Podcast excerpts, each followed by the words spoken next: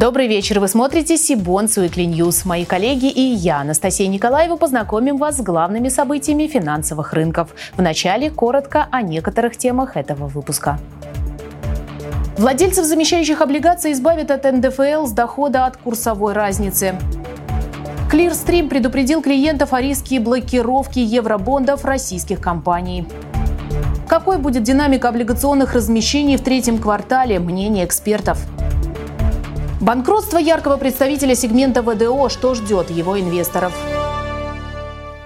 Теперь об этих и других новостях более подробно. В России уточнят базу для НДФЛ при замещении приобретенных до 1 марта прошлого года евробондов. Среди инвесторов уже давно назрел запрос на эту инициативу и соответствующая поправка в налоговый кодекс, подготовленная Министерством финансов, уже одобрена Комитетом Госдумы по бюджету и налогам. Дело в том, что обмен еврооблигаций на замещающие бонды в соответствии с действующим законодательством считается встречным договором договором купли-продажи. Однако из-за выросшего курса доллара сумма продажи зачастую оказывается выше суммы, по которой инвестор приобретал бумагу изначально. В итоге на эту разницу, то есть доход, который возникает в результате изменения цены, начинает действовать НДФЛ. Минфин решил исключить этот эффект от замещения евробондов из расчета налоговой базы, в том числе через уступки прав на такие бумаги. Кроме того, при погашении замещающих локальных облигаций предлагается считать расходами только документально подтвержденные затраты на приобретение евробондов, которыми налогоплательщик владел до их замещения. Именно эти расходы, согласно поправкам, будут учитываться для определения налоговой базы при продаже облигаций. Люксембургский депозитарий Clearstream предупредил своих клиентов о риске блокировки евробондов российских компаний в случае проведения альтернативных платежей. Сообщение об этом появилось на сайте депозитария еще 17 мая, но российские СМИ обратили внимание на это только сейчас. В сообщении депозитария не раскрываются причины, из-за которых он решил блокировать евробонды с альтернативными расчетами. Эксперты предполагают, что либо Clearstream путем блокировки стремится избежать двойного платежа по евробондам, либо воспринимает альтернативные расчеты как нарушение санкций. В пользу последней версии говорит тот факт, что в сообщении о возможной блокировке Clearstream в очередной раз напомнила о необходимости соблюдать и контролировать соблюдение клиентами любых санкций против российских компаний.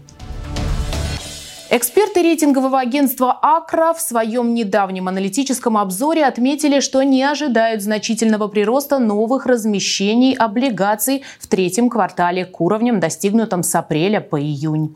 По данным агентства, во втором квартале 2023 года объем рынка облигаций вырос почти на 3% и достиг 40,5 триллионов рублей. Основным локомотивом роста рынка стали нефинансовые компании, разместившие новые выпуски более чем на 560 60 миллиардов рублей. Что же станет сдерживающим фактором, по мнению аналитиков, период с июля по сентябрь? К нам присоединяется управляющий директор агентства «Акра» Алексей Мухин. Алексей, добрый вечер. Добрый вечер, Анастасия. Первый мой вопрос будет таким. В чем причина сдержанной оценки перспектив публичного долгового рынка в наступившем квартале? А, я бы выделил совокупность причин, и по нашему мнению основными сдерживающими факторами роста в третьем квартале будут э, ожидания относительно повышения Банком России ключевой ставки, а, ну и помимо этого а, меньше объем плановых погашений в третьем квартале, примерно в два раза меньше, чем аналогичные объемы в первом-вторых кварталах, которые были весьма успешными. А, ну и также я бы отметил э, традиционное замедление э, скажем так, активности эмитентов на долговом рынке в летние месяцы.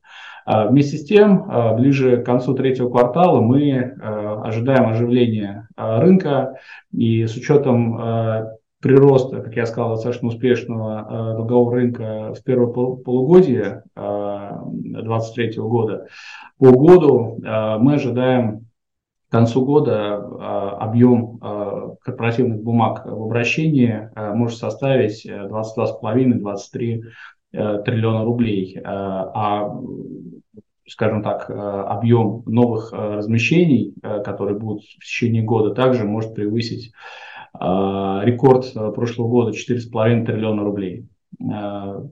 Спасибо. Тогда такой вопрос. Во втором квартале этого года на российском рынке облигаций не было зафиксировано дефолтов новых эмитентов. Как вы считаете, удастся ли удержать этот показатель на нулевом уровне и в третьем квартале?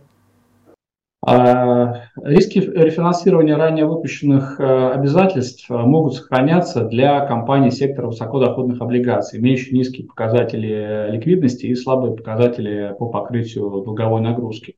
В текущий момент э, в обращении находится порядка 55 миллиардов облигаций с рейтингом 2B- минус и ниже по национальной шкале, что соответствует вероятности дефолта более 10%.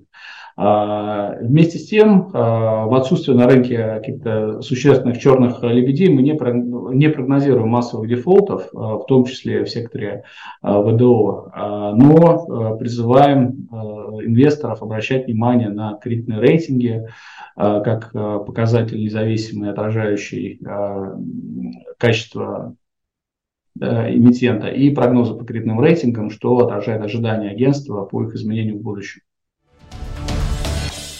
На заметное оживление рынка высокодоходных облигаций обратили внимание аналитики компании «Иволга Капитал». Там отметили, что объем рынка ВДО по итогам полугодия превысил 25,5 миллиардов рублей. И этот результат превышает рекордный 2021 год при практически ежемесячном росте объемов размещений. При этом более половины размещенного объема облигаций приходится на бумаги рейтинговой категории Triple B, около трети на Double B и всего 13% на B и бумаги без рейтинга. Таким образом, восстановление рынка ВДО произошло намного быстрее, чем этого ожидала отрасль. Более того, эксперты предполагают, что на горизонте 3-6 месяцев отраслевая вовлеченность в выпуск ВДО будет расти.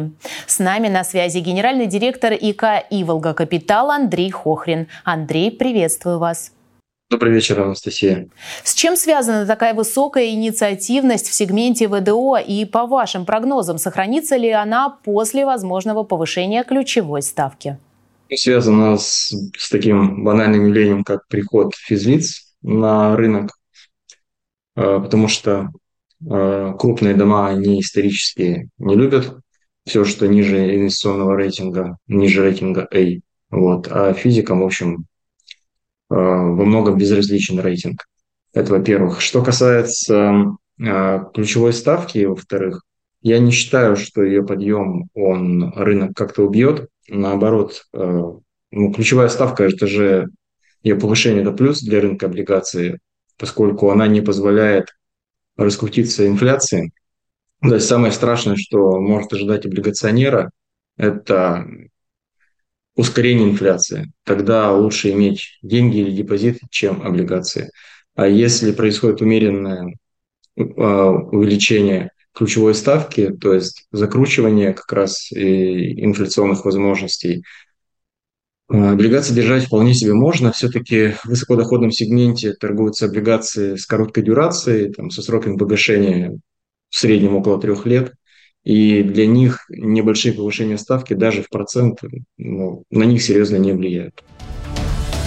Компания «Эбис» – оператор по рециклингу пластика и изготовлению сырья для полимерных производств, достаточно известный в сегменте ВДО эмитент, в том числе благодаря своим зеленым выпускам. Однако, начиная с августа прошлого года, компания начала последовательно допускать просрочки по купонным выплатам.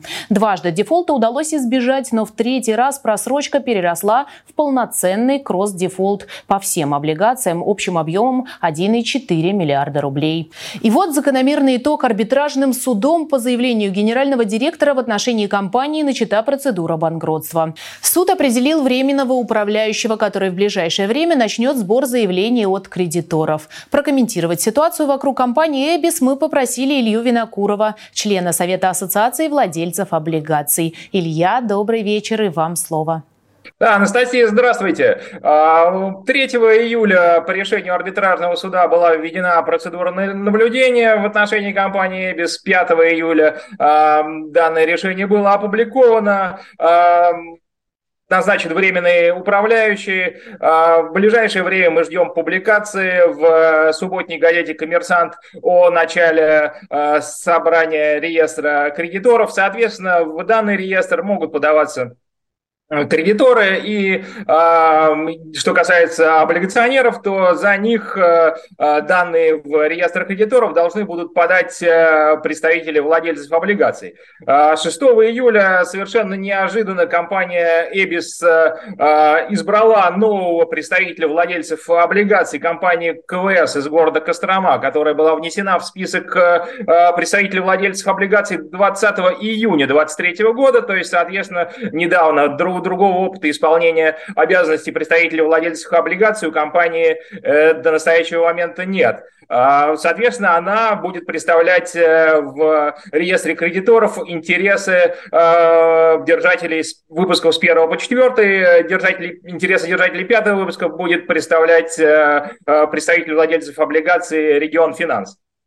А, что касается а, самой процедуры, то из а, судебного акта мы узнаем, что предварительный, предварительный объем реестра, который заявляет Эбис, он считает, что должников порядка 952 миллионов рублей при капитале 718 миллионов рублей, но независимые расчеты показывают, что уровень размера реестра кредиторов превысит 2,5 миллиарда а, рублей э, объем э, требований.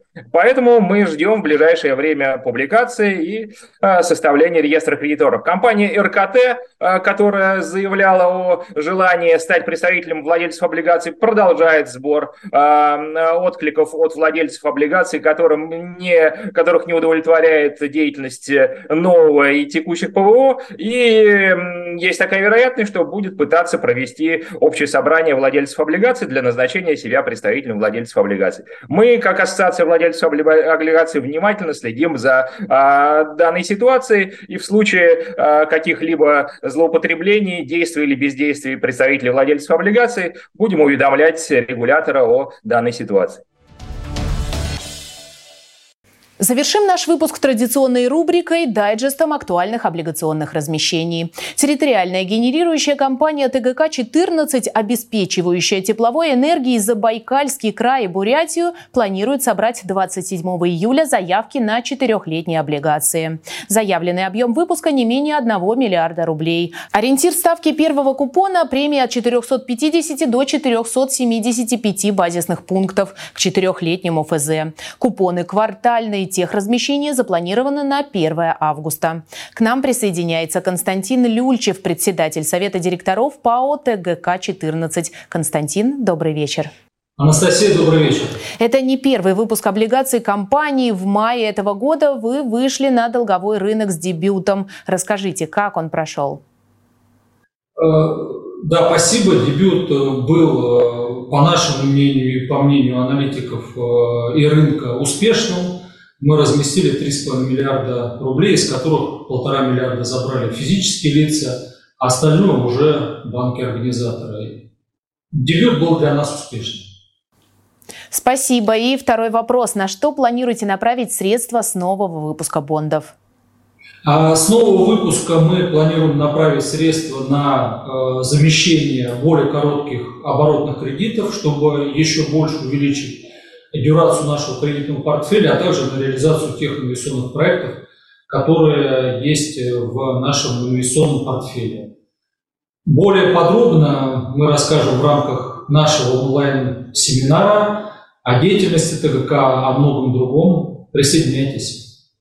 Благодарю, Константин. Я добавлю, что онлайн-семинар состоится в ближайший вторник, 25 июля в 11 часов по московскому времени. Ссылка на бесплатную регистрацию в описании к этому выпуску. А мы продолжим дайджест. На этой неделе началось размещение третьего выпуска облигаций микрофинансовой компании МИК Кредит. На этот раз эмитент предложил инвесторам трехлетние бонды объемом 200 миллионов рублей. Купоны ежемесячные ставка по первому установлена на уровне уровне 14,75%. Предусмотрена ежемесячная равномерная амортизация в течение последних двух лет обращения. Отметим, что бумаги предназначены только для квалифицированных инвесторов. В настоящее время в обращении находится еще один выпуск облигаций компании объемом 384 миллиона рублей с погашением в июне 2024 года. На этой неделе стартовало размещение еще одного эмитента из сектора ВДО – интернет-дискаунтера бытовой техники «Селлер», известного по бренду «Техпорт». Сравнительно небольшой займ объемом 150 миллионов рублей размещается по закрытой подписке среди квалифицированных инвесторов. Ставка купона установлена на уровне 18% годовых на весь период обращения. Купоны ежемесячные, предусмотрена амортизация. Для компании это дебютное размещение. Ранее селлер на публичном долговом рынке представлен не был. А сегодня открыла книгу заявок по очередному выпуску облигаций госкорпорация ВБРФ. Ставки купонов по этим девятилетним бумагам будут рассчитываться как сумма доходов на каждый день купонного периода по формуле Руония плюс спред. Первый купон эмитент выплатит 6 сентября, а все последующие будут квартальными. В предыдущий раз ВЭБ выходил на долговой рынок с облигациями-флотерами в марте текущего года. Тогда госкорпорация разместила бонды объемом 50 миллиардов миллиардов рублей с погашением в сентябре 2030 года. Премия к ставке Рония была установлена на уровне 170 базисных пунктов. Сегодня же открыл книгу заявок на пятилетние облигации эмитент «Автобан Финанс», входящий в периметр российской системообразующей дорожно-строительной компании «Автобан». По выпуску предусмотрена оферта через два года, а также ковенанты, купоны квартальные. В настоящее время в обращении находится три выпуска биржевых облигаций компании общим объемом 9 миллиардов рублей. И это все новости на сегодня. А чтобы не пропустить анонсы предстоящих конференций, онлайн-семинаров и новых выпусков Сибонс Weekly, не забудьте подписаться на наш канал, а также на телеграм-канал Сибонс. Я же прощаюсь с вами. До встречи в следующих выпусках.